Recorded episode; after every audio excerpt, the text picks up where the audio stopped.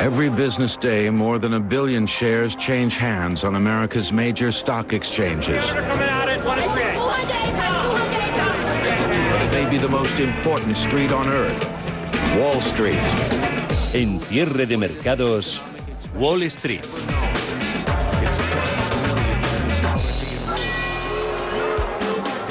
Dicen los entendidos que cuando uno empieza a surfear, lo importante es comenzar cerquita de la orilla, entre las espumas, es donde uno empieza a manejarse sobre la tabla. Cuando ya se está preparado, toca ir a los picos y empezar a pillar las olas antes de que éstas rompan. Aquí en los mercados lo importante es coger una ola en su base. Muchos la cogieron el lunes de la semana pasada. Ahí están los datos de flujos. Según Lipper, los fondos de renta variable mundial registraron la semana pasada las mayores entradas en cinco semanas, 16.100 millones de dólares netos. La mitad de ellos fueron a productos de renta variable estadounidense, el resto las migas para Asia y Europa. Pero en China, en concreto, el saldo neto fue vendedor debido a la preocupación por las medidas regulatorias en los sectores educativo, inmobiliario y tecnológico. Hoy Pekín ha sumado una industria más a la lista, la de fertilizantes. Huele ya todo un poco esto. Pero aunque sea local con China, todo se globaliza. Tres cuartos de lo mismo pasa con Amazon. Malos resultados y malas perspectivas. Cae más de un 7%, su mayor descenso desde el 4 de septiembre, día seguro que recuerdan del último gran sell-off tecnológico. Europa Hoy tampoco es fuente de inspiración. Podría haberlo sido el dato del PCE, ese indicador favorito de inflación de la Reserva Federal. Su subyacente, ese que no tiene en cuenta alimentos y energía, aumenta en tasa interanual un 3,5%. Son dos décimas por debajo de las previsiones. Con esto, la Fed puede que gane puntos para su discutible teoría de que la inflación es transitoria, pero luego está uno de sus Pepito Grillo, Bular, saliéndose un día más de la tangente. El responsable de la FED de San Luis, que este año no vota, pero sí el próximo, en 2022, diciendo que el impulso inflacionista les ha sorprendido a todos, que el tapering, esa retirada de estímulos, debería darse por finalizada, repetimos, por finalizada a finales del primer trimestre de 2022 y que eso abriría el camino a subidas de tipos de interés el próximo año si fuese necesario. Con esas palabras, que no se las lleva el viento, cualquiera se atreve a coger una ola. Índices americanos lo tenemos Dow Jones Industriales haciendo intento de recuperación, ganando pues ni cuatro puntos, son un 0,01%, 35.087. SP500 4.411, perdiendo un 0,17 y Nasdaq 100, que desde luego no pierde todo lo que anticipaban los futuros, cuando veíamos hace un rato, no mucho, dejándose al índice tecnológico en preapertura más de un 1%, ahora en el contado abajo un 0,42 en los 14.985. Referencias tenemos de última hora, caso de la confianza del consumidor que elabora todos los meses la Universidad de Michigan, ha venido Mejor de lo esperado, eso está invitando a esa reducción de ventas en renta variable. Ha quedado el indicador en 81,2 puntos frente a las expectativas que arrojaban una lectura de 88 de 80,8. Toca fijarse en los subcomponentes de precios, expectativas de inflación a un año se esperaban 4,8%, han quedado en el 4,7% y ya en el rango de 5 a 10 años esas previsiones de incremento en los precios quedan en el 2,8%, una decimita por debajo de lo previsto. Nos fijamos en los valores que más se están moviendo con descaro a la cabeza de las pérdidas. Está Amazon, que retrocede un 6,69% en 3.000 358 dólares. Un Amazon que está cayendo con ganas pese a haber aumentado sus ingresos y doblar sus beneficios. ¿Por qué? Pedro Fontaneda, buenas tardes. Buenas tardes. Amazon ha doblado sus beneficios durante el primer semestre de 2021, pero por primera vez desde el inicio del COVID su facturación se quedó por debajo de lo esperado, de lo que algunos analistas interpretan como un comienzo de ralentización del ritmo de la empresa. Pero como decía, las cifras no son negativas. El gigante de las ventas online ganó más de 15.000 millones hasta junio, lo que representa un 104% más en términos interanuales y mejoró su facturación un 35% hasta los 221.000 millones. El crecimiento de Amazon parece estar ralentizándose, sobre todo el de las ventas online, porque la publicidad y Amazon Web Services sí que han eh, obtenido resultados satisfactorios. Además, van a seguir aumentando plantilla y capacidad. Y para hacernos una idea de lo que han sido estos dos últimos años, en el 2020 las acciones de Amazon subieron un 76% y en 2021 acumula ya un 10,5%. Otros valores que también se están moviendo más allá de Amazon y que han presentado resultados es la compañía fabricante de maquinaria pesada Caterpillar, perdiendo un 2,93. Entre las FANG hay caídas en Apple del 0,55, Microsoft un 0,47, pierde Alphabet Google un 0,7. Subidas superan el 2% en Procter Gamble, un 1,6 para Tesla y bordean el medio punto en Home Depot, Merck y los bancos. Goldman Sachs en los 379 dólares con 14 centavos.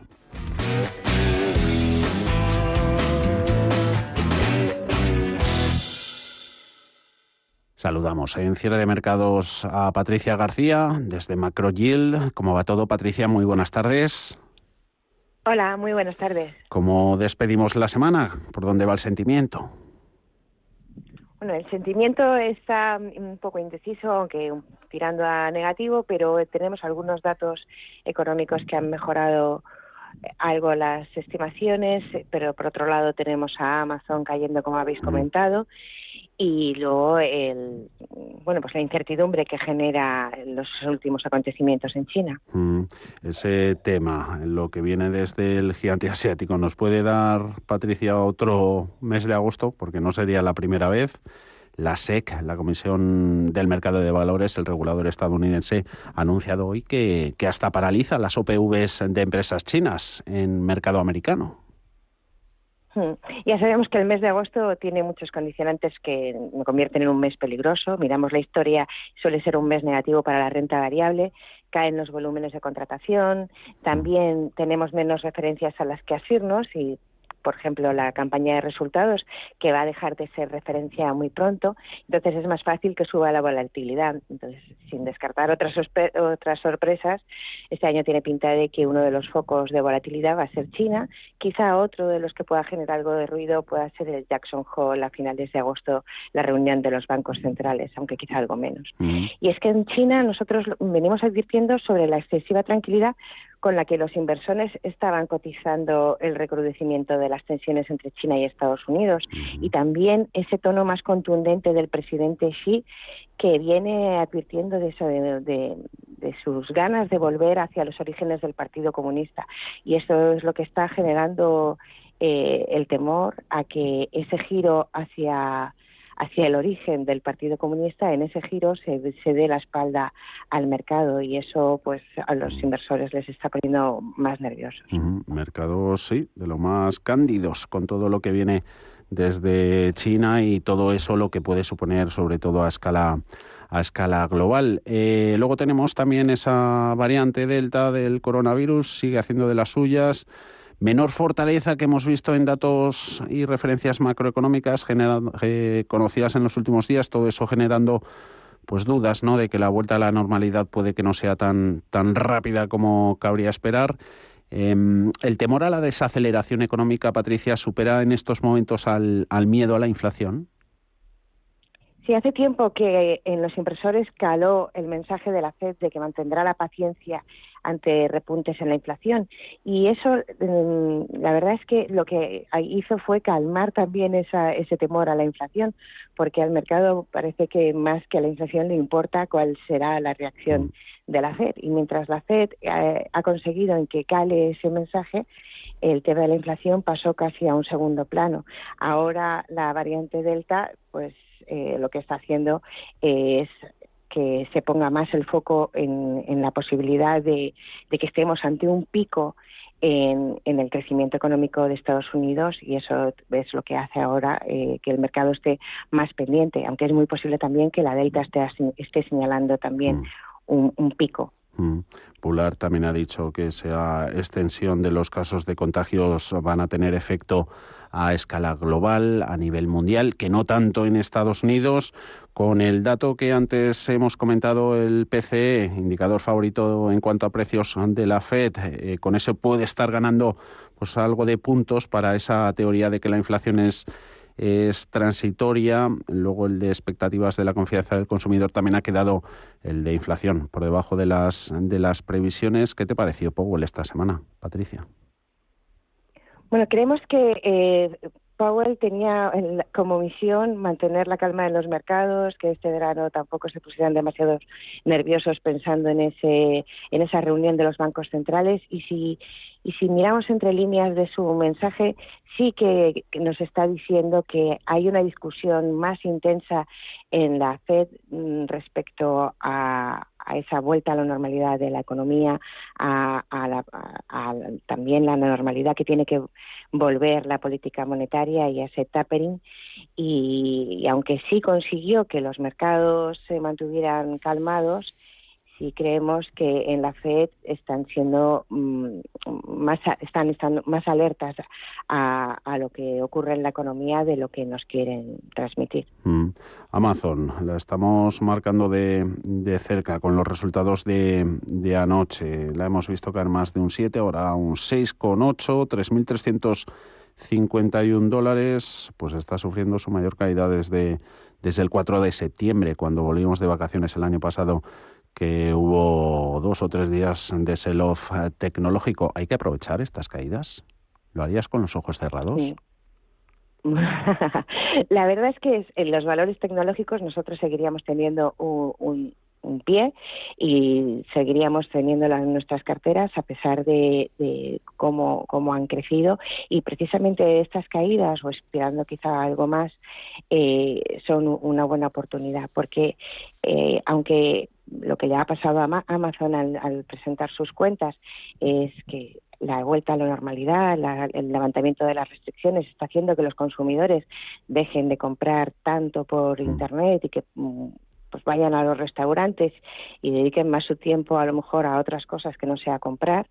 Eh, todo ello es, es bueno para, para la economía y pensamos que Amazon y, y el resto de, de, grandes compañías tecnológicas se beneficiarán de ello también. Y esa vuelta a la normalidad eh, tampoco es una normalidad exactamente igual a la que nos, de la que nos fuimos, porque la digitalización eh, ha llegado en buena parte para quedarse y estas grandes tecnológicas seguirán aprovechándose de ello. Mm. Eh, growth versus valor y ciclo, value y cíclicas contra, contra crecimiento. ¿Se puede estar en el mercado sin entrar en el juego de las famosas y dichosas rotaciones y tener éxito, Patricia? Pues claramente sí, porque en el mercado para tener éxito la mejor fórmula suele ser mantener la calma, confiar en nuestra estrategia y precisamente estar corriendo detrás de posibles rotaciones, además de ser agotador, lo normal es que no dé resultado. Así que es mejor tener clara una estrategia, seguir un, los valores que nosotros consideramos que nos, que nos gustan o los sectores que creemos que pueden eh, resultar más beneficiados en un determinado contexto, sin volvernos demasiado locos de seguir este juego o ir corriendo detrás de las tendencias que siempre lo más probable es que nos dejen fuera. Mm. Todo eso lo hemos apuntado. Patricia García Macroyil, que vaya bien el mes de agosto. Felices vacaciones. Un saludo, gracias. Igualmente para vosotros, que disfrutéis mucho. Gracias, Patricia. No perdemos de vista otros mercados donde tenemos en Forex, en divisas, eh, relación euro-dólar, 1,1875, subiendo el billete verde, el dólar en deuda. Eh, rendimiento del 10 años americano en el 1,23%, subiendo en precio, cayendo en interés. Bund alemán menos 0,45, tres cuartas partes de lo mismo. Y en otros mercados, metales, hoy cierta recogida de beneficios han tenido una buena semana tanto oro como plata. Onza de oro en 1.828 dólares, cayendo un 0,15, se abarata plata un 0,6, subiendo barril de petróleo, el de referencia en Estados Unidos 73,90, un 0,4% más caro. Las medidas recomendadas en las auditorías se traducen en ahorros de energía de hasta el 20%. Las auditorías son obligatorias pero rentables para las empresas. NES, especialistas en gestión y ahorro energético, te ayuda a sacar el máximo partido a tu auditoría. Entra en NES.es.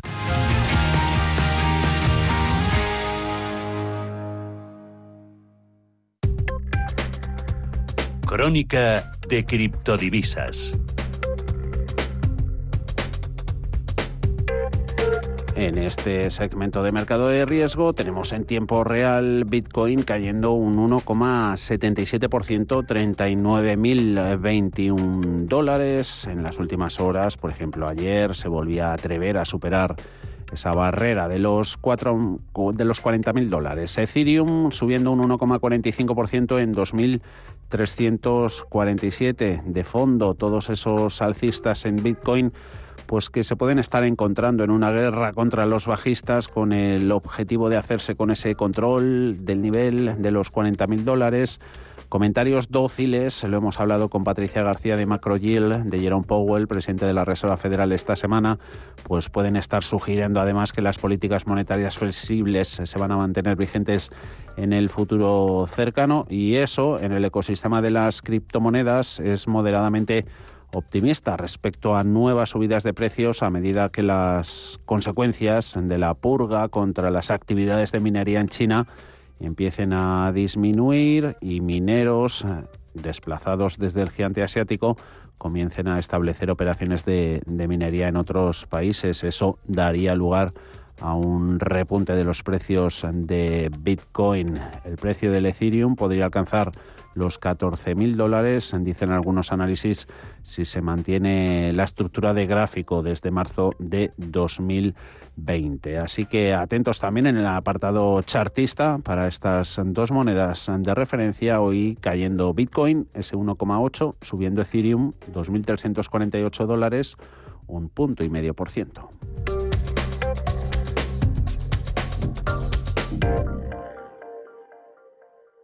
Hay ocasiones en las que más es menos, y eso es bueno. Cuanta más gente está de vacaciones, menos tarda en aparcar. Cuanto más queda de verano, menos me duele que acabe el día. Y este verano, con Renta 4 Banco, cuanto más invierto, menos comisiones pago. Y eso sí que es bueno. Entra e infórmate de las bases de la promoción en tu oficina Renta 4 más cercana o en r4.com. Renta 4 Banco, tu banco especialista en inversión. No sé de dónde vamos a recortar más. ¿Sabes lo que es la eficiencia energética? NES te demuestra que sí puedes ahorrar más en energía. En NES son expertos en ahorro y auditorías energéticas. Trabajan con las mejores empresas y al mejor precio. Ellas les avalan. Infórmate en NES.es. Te realizamos un estudio de forma gratuita. Pregunta y contacta en info.nes.es. NES, conviértelo en tu partner energético. Invertir en acciones y ETFs con XTB tiene muchas ventajas. No tienes ninguna comisión hasta 100.000 euros al mes. La apertura de cuenta es online, rápido y sencillo. Y tenemos atención al cliente 24 horas al día en español. Más de 300.000 clientes ya confían en nosotros. XTB.es. Riesgo 6 de 6. Este número es indicativo del riesgo del producto, siendo 1 indicativo del menor riesgo y 6 del mayor riesgo. Cada sábado, en Rienda Suelta, te contamos todo lo que se cuece en el panorama ecuestre. Deporte, actualidad, ocio, cultura, tradición, salud y mucho más. De 2 a 3 de la tarde, todos los sábados en Radio Intereconomía, galopamos en las ondas con rienda suelta. Cierre de mercados. Javier García Viviani. Y en los mercados europeos, ¿cómo andan las cosas a estas horas del viernes? Pues caídas, empezamos en casa para el IBEX 35 dejándose un 0,97% clavado en estos instantes en los 8.700 puntos. El índice europeo más penalizado en Londres, cede el FT100 la mitad, un 0,45 en 7.046. DAX lo tenemos sobre los 15.588 con pérdidas del 0,33 y Eurostox 50 en estos momentos el índice paneuropeo 4.107 perdiendo un 0,24. Así que de esa forma acciones europeas cayendo desde sus máximos históricos. Si hacemos caso al stock 600, esa preocupación por la variante Delta que se está extendiendo, lo sigue haciendo de forma rápida. Acciones regulatorias en China, todo eso pesando más que el optimismo en torno a la temporada de ganancias trimestrales y la recuperación económica. Ese stock 600 cayendo un 0,5%, mientras que las acciones asiáticas, recuerden, han registrado su mayor caída mensual este mes de julio que ya han cerrado desde el punto álgido de los cierres de la pandemia mundial el pasado mes de marzo. En Europa, acciones de viajes y de ocio, también mineras, están siendo las que peor comportamiento están registrando. Aún así, ese índice de referencia en muchas carteras, Stock 600, que si no se tuerce mucho la cosa, se encamina a terminar julio con el que sería su sexto mes consecutivo de ganancias en lo que podría ser su racha mensual más larga, más positiva desde el año 2013. Hay valores eh, protagonistas, entre ellos eh, miramos el sector bancario con una italiana Unicredit disparando disparada un 5,4% después de publicar un beneficio neto superior al esperado, diciendo además a última hora de ayer por la noche que había iniciado conversaciones formales con, con, el gobierno sobre la posible adquisición de su rival Monte de Paschi de Siena. Esta última está subiendo en la bolsa de Milán un 7,5%. Allí también cotiza Essilor Lusótica subiendo pues un 3 está ese fabricante de las gafas Ray-Ban que ha elevado sus previsiones para todo el ejercicio tras haber duplicado ingresos en el segundo trimestre. En general, y tirando de los resultados también de calculadora, mm, de la mitad de las empresas del stock 600 que ya han presentado sus números, sus informes hasta ahora, el 67% ha superado las estimaciones de beneficio de los analistas aunque ese porcentaje es inferior al 72% que vimos en el primer trimestre del año, sigue siendo superior al 51% de un trimestre normal, de la media histórica. Vemos el mercado español por dentro. Grupo ACS patrocina este espacio.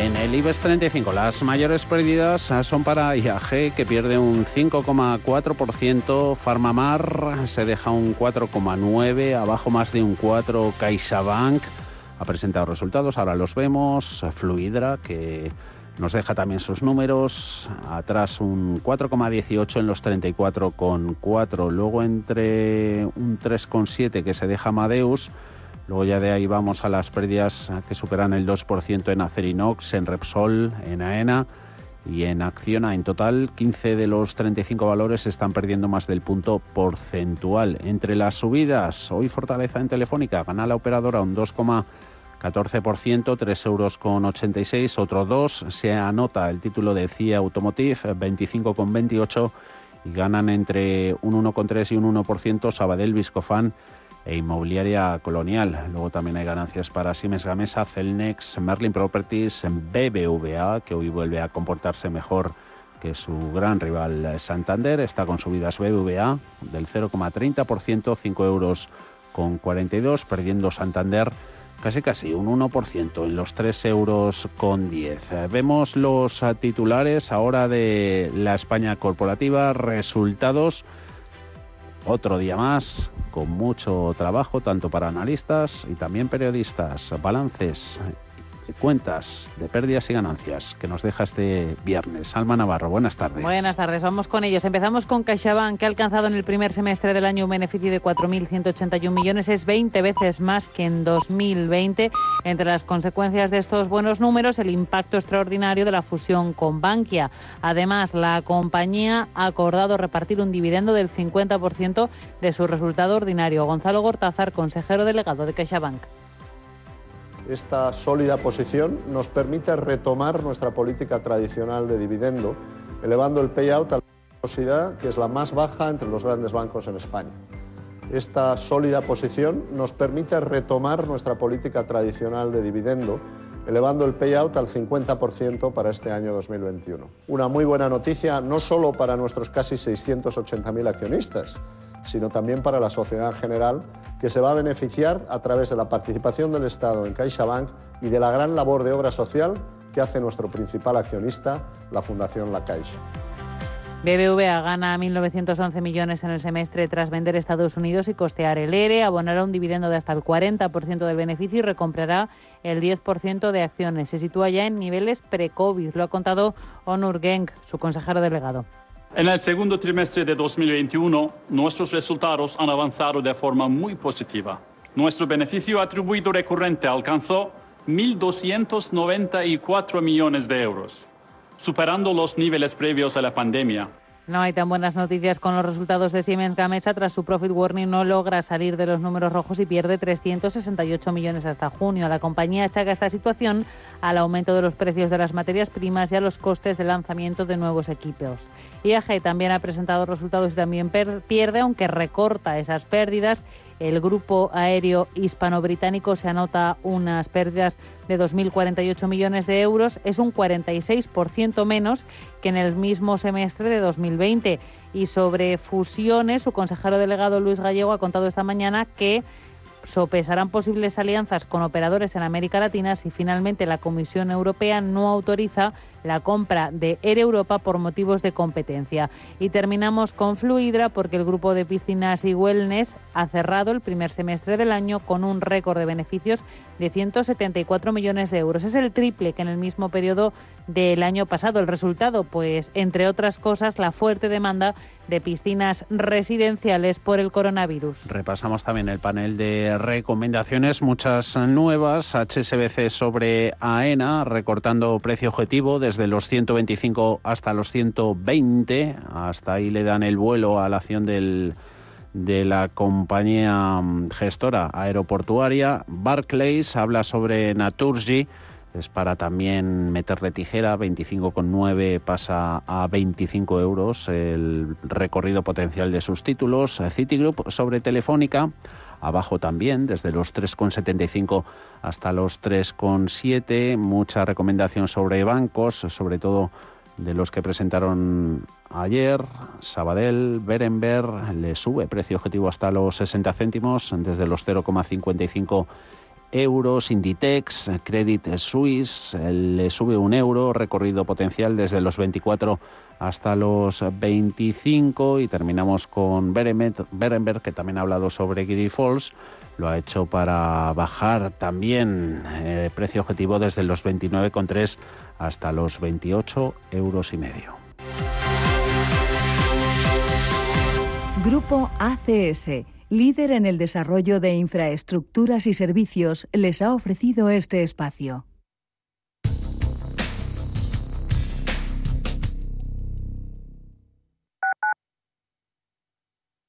¿Te apetece desconectar? En el centro comercial Arturo Soria Plaza te ofrecemos noches de conciertos en vivo todos los martes y jueves de julio y agosto a partir de las 9 de la noche. Ven y desconecta en nuestras terrazas amenizadas con música en vivo. Más información en nuestra web www.arturosoriaplaza.es.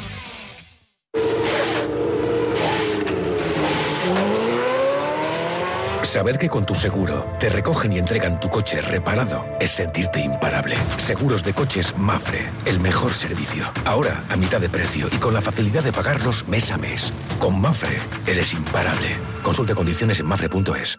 El riesgo de exclusión social afecta a uno de cada tres menores en España. En la Fundación La Caixa facilitamos herramientas, metodologías y recursos a miles de entidades sociales que luchan por dar oportunidades a las personas que más lo necesitan, para que éstas puedan desarrollar todo su potencial. Solo es progreso si progresamos todos. Fundación La Caixa. Los domingos a las 10 de la noche tienes una cita con El Club de los Negocios Raros un magazine dedicado al mundo de los libros. Actualidad, entrevistas, literatura y poesía tienen cabida en este espacio cultural de Radio Intereconomía, dirigido por Andrés Sánchez Magro, todos los domingos a las 10 de la noche. En Radio Intereconomía nos adelantamos al futuro y estrenamos My Economy. My Economy es una iniciativa que da voz a los nuevos mercados y tendencias de la era digital. De lunes a viernes y de 3 a 4 de la tarde, My Economy, con distinto protagonismo cada día. La fábrica de inversores, Bitcoin Markets, Enclave Startup, Madrid Innova, Ecosistema Digital, My Economy, en Radio Intereconomía. El futuro es ahora. Sintonizan Radio Intereconomía.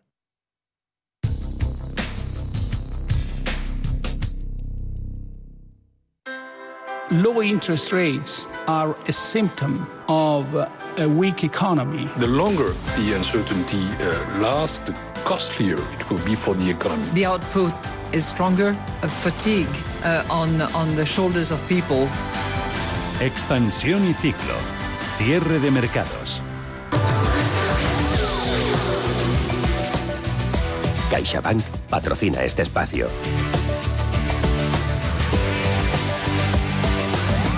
Punto final al curso político con la conferencia de presidentes eh, autonómicos que hoy se está celebrando en Salamanca. El principal tema del día la recuperación de la economía y el reparto de los fondos europeos entre las regiones para lograr el despegue pospandemia, Alma. Sí, asiste el presidente del gobierno Pedro Sánchez y 16 presidentes autonómicos. No está el catalán Per Aragonés. La recuperación económica con el impulso de los fondos europeos, la pandemia y la crisis demográfica los protagonistas de la cumbre. Pedro Sánchez ha comunicado a los presidentes de las comunidades autónomas, les ha dicho que les ofrece 10.500 millones de euros para las comunidades del plan de recuperación de 2021. También les ha dicho que van a poder gestionar hasta el 55% del montante total de fondos europeos que se recibirán este año.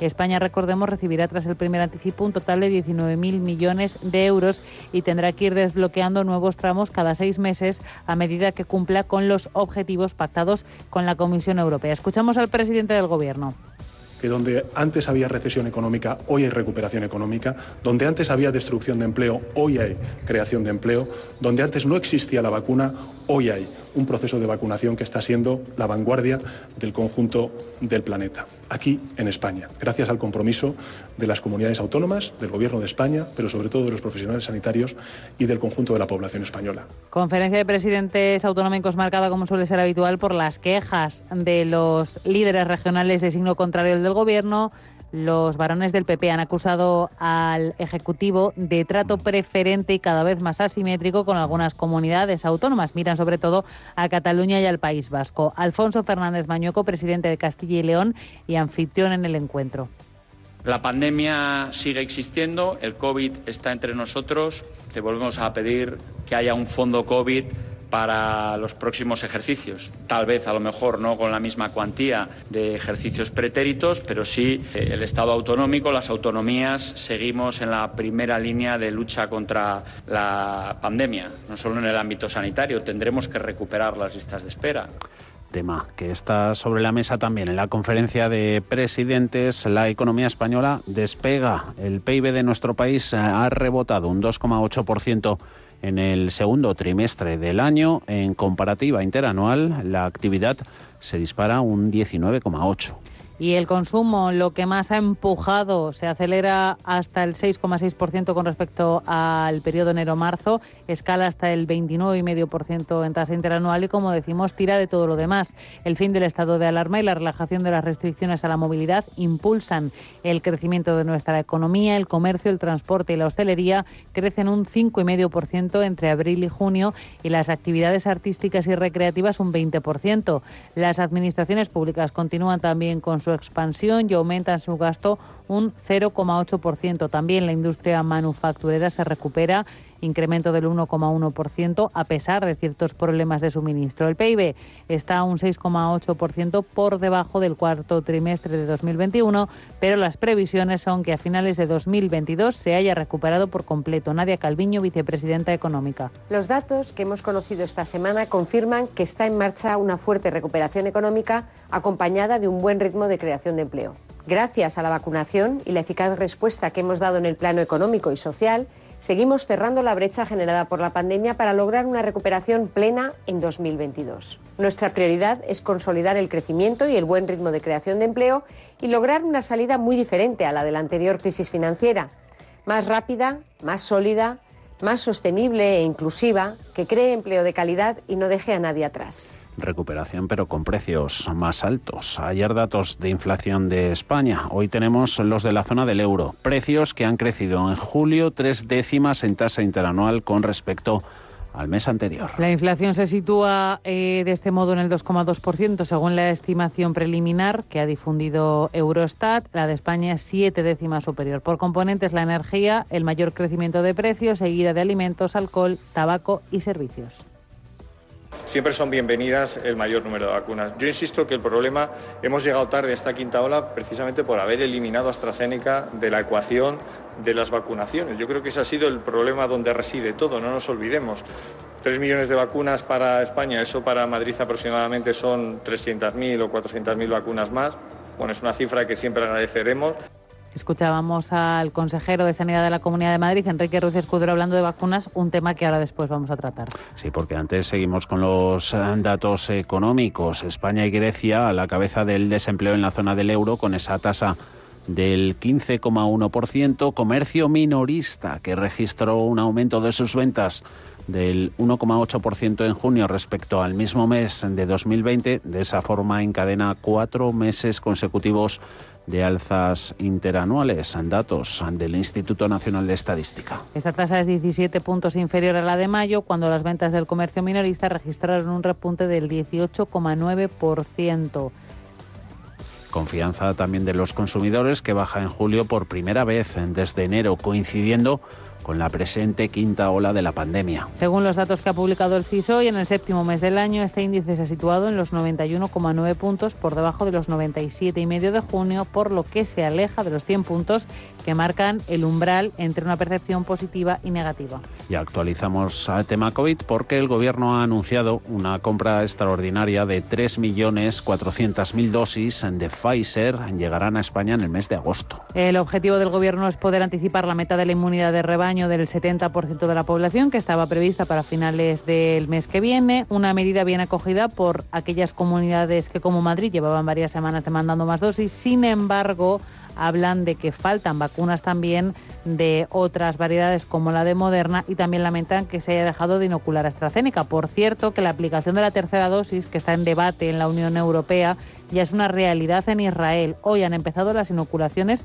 de esta tercera dosis a mayores de 60 años. Y volviendo a la conferencia de presidentes, atentos a lo que nos ha soltado el presidente de la Junta de Extremadura, Guillermo Fernández Vara, ya tiene su cuota de pantalla. Propone instaurar la mascarilla obligatoria desde diciembre a marzo para siempre. Sí, lo que ha dicho es que propone que esto sea así tanto en interiores como en exteriores de forma permanente en ese intervalo de meses. Lo ha defendido argumentando que esta medida permitiría evitar las 15.000 muertes que se producen cada año en invierno con virus como el de la gripe y ha asegurado además que podría ponerse en marcha con una regulación sensata.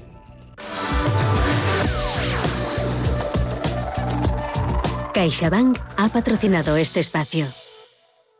Un año más, CaixaBank ha sido elegido mejor banco en España por Euromoney. Un reconocimiento a la confianza de nuestros 21 millones de clientes y a una manera diferente de hacer banca. Cercana y comprometida con las personas y la sociedad. Gracias a todos por hacerlo posible. CaixaBank. Escuchar, hablar, hacer. ¿Buscas hipoteca y aún no has dado con la tecla? Descubre la hipoteca online del Santander, digital desde el principio y con un gestor personal que te acompañe y resuelve tus dudas hasta el final, para que puedas gestionarla desde donde quieras y cuando quieras, con información del estado de tu solicitud en todo momento. Compara, elige, encuentra, simula tu cuota y compruébalo tú mismo en bancosantander.es. Tras 25 años de experiencia, Radio Intereconomía comienza una nueva época. Contamos con tu audiencia. Esta tarde en cierre de mercados queremos analizar el funcionamiento de los trabajos, de los puestos de trabajo en un sector muy concreto, el financiero, donde parece que los fichajes de los grandes banqueros funcionan de una forma completamente diferente a los empleos de unas escalas más bajas. Queremos analizar todo esto y lo vamos a hacer en los próximos minutos con Manuel Romera, director del sector financiero del IE Business School. Hola Manuel. Buenas tardes, ¿qué tal todo? Manuel, lo primero, ¿por qué eh, los grandes banqueros están tan cotizados? Eh, sus fichajes eh, son algo pues que mm, lleva muchísimo tiempo conseguir, que incluso muchas veces acaba habiendo hasta problemas judiciales entre un banco y otro cuando se traspasan a un gran banquero, si algo ha salido mal. Y esa rotación eh, o esa demanda eh, no se produce en niveles más bajos. Eh, además, ahora que estamos en, en, una, en un momento en el que hay muchos ERES en el sector bancario y vemos que mucha gente se queda sin trabajo o sin poder reciclarse en un puesto similar en otra entidad financiera. ¿Por qué, ¿Por qué sucede esto? Bueno, yo creo que al final eso pasa en cierta medida en todos los sectores, no solamente en el bancario, pero quizá en el bancario es un sector con un especial glamour, quizá porque es una los anglosajones le llaman los, las, las black box, ¿no? Es decir, las, las cajas negras, porque es un sector muy regulado, bastante complicado de entender, técnicamente bastante sofisticado y a la vez con un planteamiento comercial muy, muy agresivo y muy competitivo, porque al final es muy difícil diferenciar el dinero, hay que diferenciar el servicio. Entonces, los altos ejecutivos, claro, tienen que conocer mucho, muchas cosas, no solamente, no solamente el negocio y el activo en sí mismo y el producto o servicio que, que, venden, sino también toda la parte de pasivo, gestión financiera, ratio de solvencia, gestión de beneficios, política de dividendos, reguladores masivos. Entonces, al final, un ejecutivo de banca de alto nivel tiene un conocimiento técnico muy potente. Quizá en, los, en las franjas que, que dice usted más bajas, más bajas, pues no hay tantísima rotación por dos cosas. Yo creo que la primera, porque el sector en sí mismo está bastante tocado, es decir, cuando uno se queda sin trabajo en un banco, pues es difícil encontrar el siguiente banco para, para trabajar, cosa que antes sí que era posible, es decir, había una, una cierta endogamia ¿no? para, para pasar de uno a otro. Y dos, porque la, el planteamiento es muy comercial también técnicamente hablando avanzado, es decir, un director de una sucursal tiene que tener un conocimiento técnico mucho más importante que el típico eh, director de planta de, una, de un gran centro comercial, por decirlo de una manera coloquial. ¿no? Esa parte técnica le vale solamente para el sector bancario. Y claro, no olvidemos que la, la, banca en España desde el año 2008 ha reducido, este año ya va a terminar con una reducción de un 60% de sucursales y, y, más de un 40% de personal. En todos esos, en todos esos ERES ¿no? que estamos hablando de los grandes bancos, que, que hablamos de, de, de, más de, de alrededor de 15.000 personas ¿no?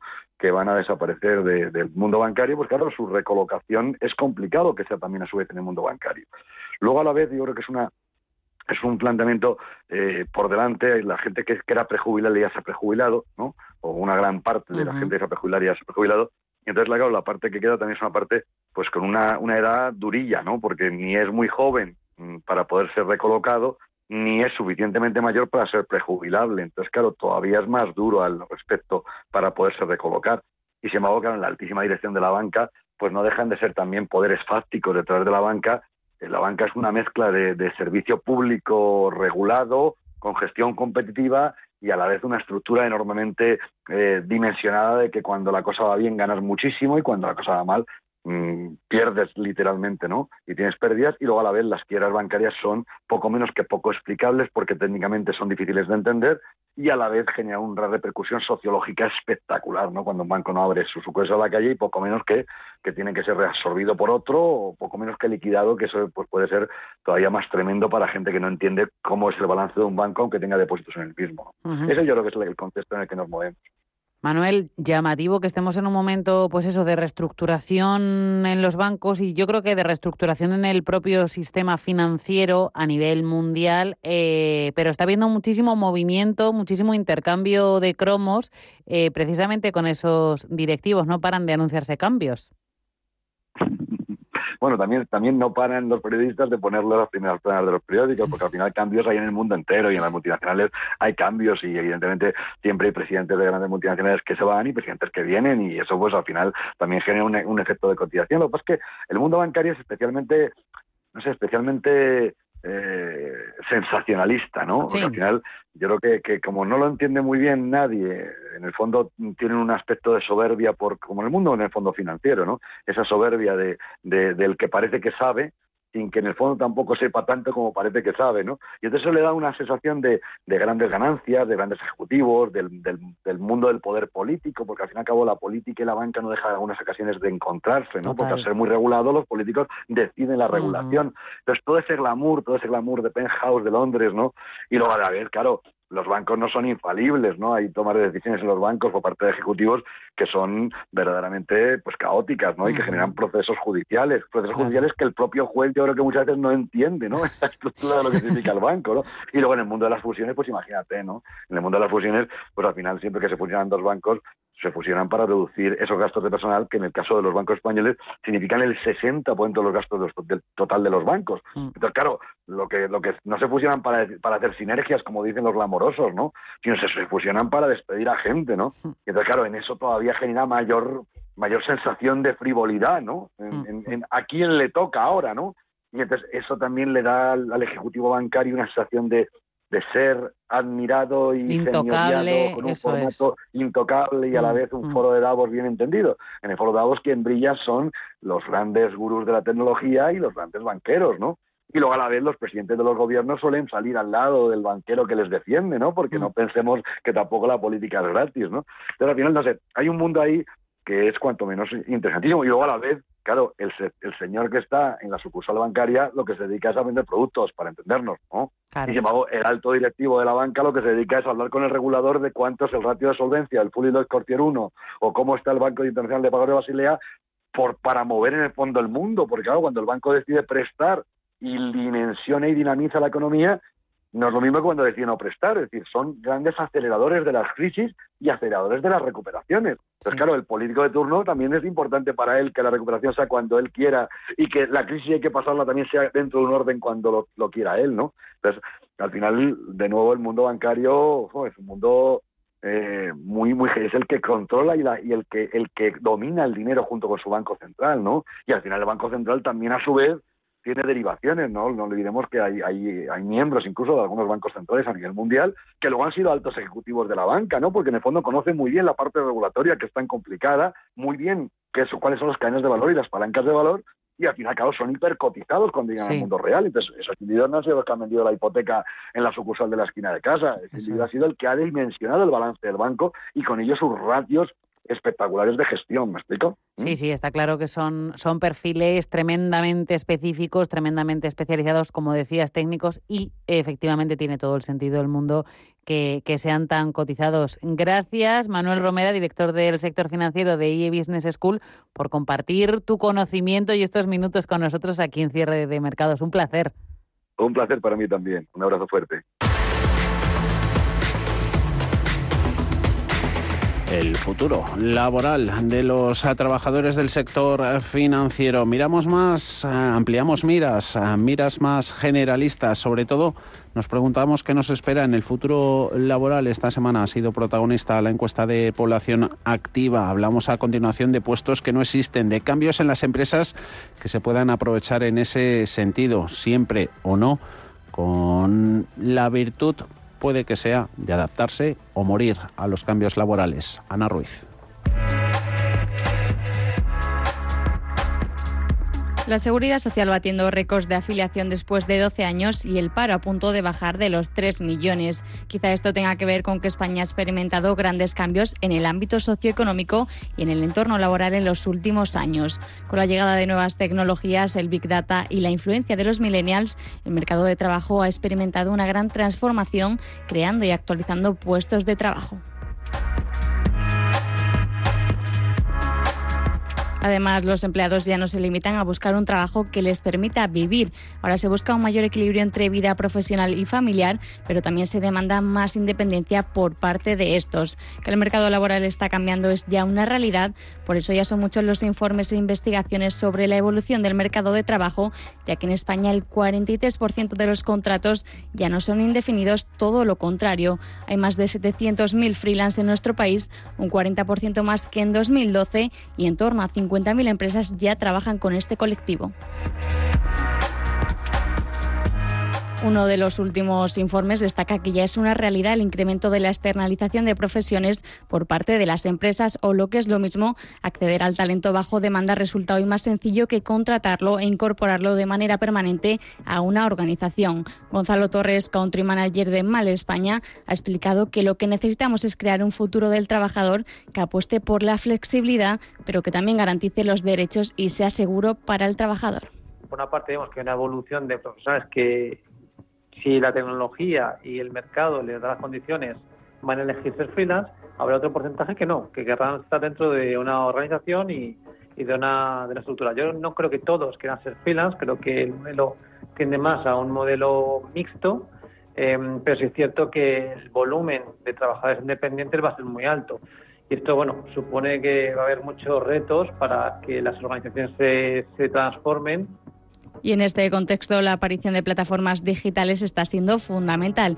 Existen un buen número de plataformas digitales laborales fundadas en España, sobre todo en el ámbito de la economía bajo demanda, como Globo, Cabify, Clinto, entre muchas otras, que se suman a las internacionales que incluso ya tienen sus propias oficinas en suelo español. Además, esta transformación también pasa por la llegada de la generación Z, cuyos profesionales han nacido al amparo de las nuevas tecnologías. Estos perfiles prefieren desempeñar trabajos digitales que les permiten en desarrollar su talento y capacidades creativas. Además, no solo buscan trabajar por necesidad, sino por pasión y verdadera vocación.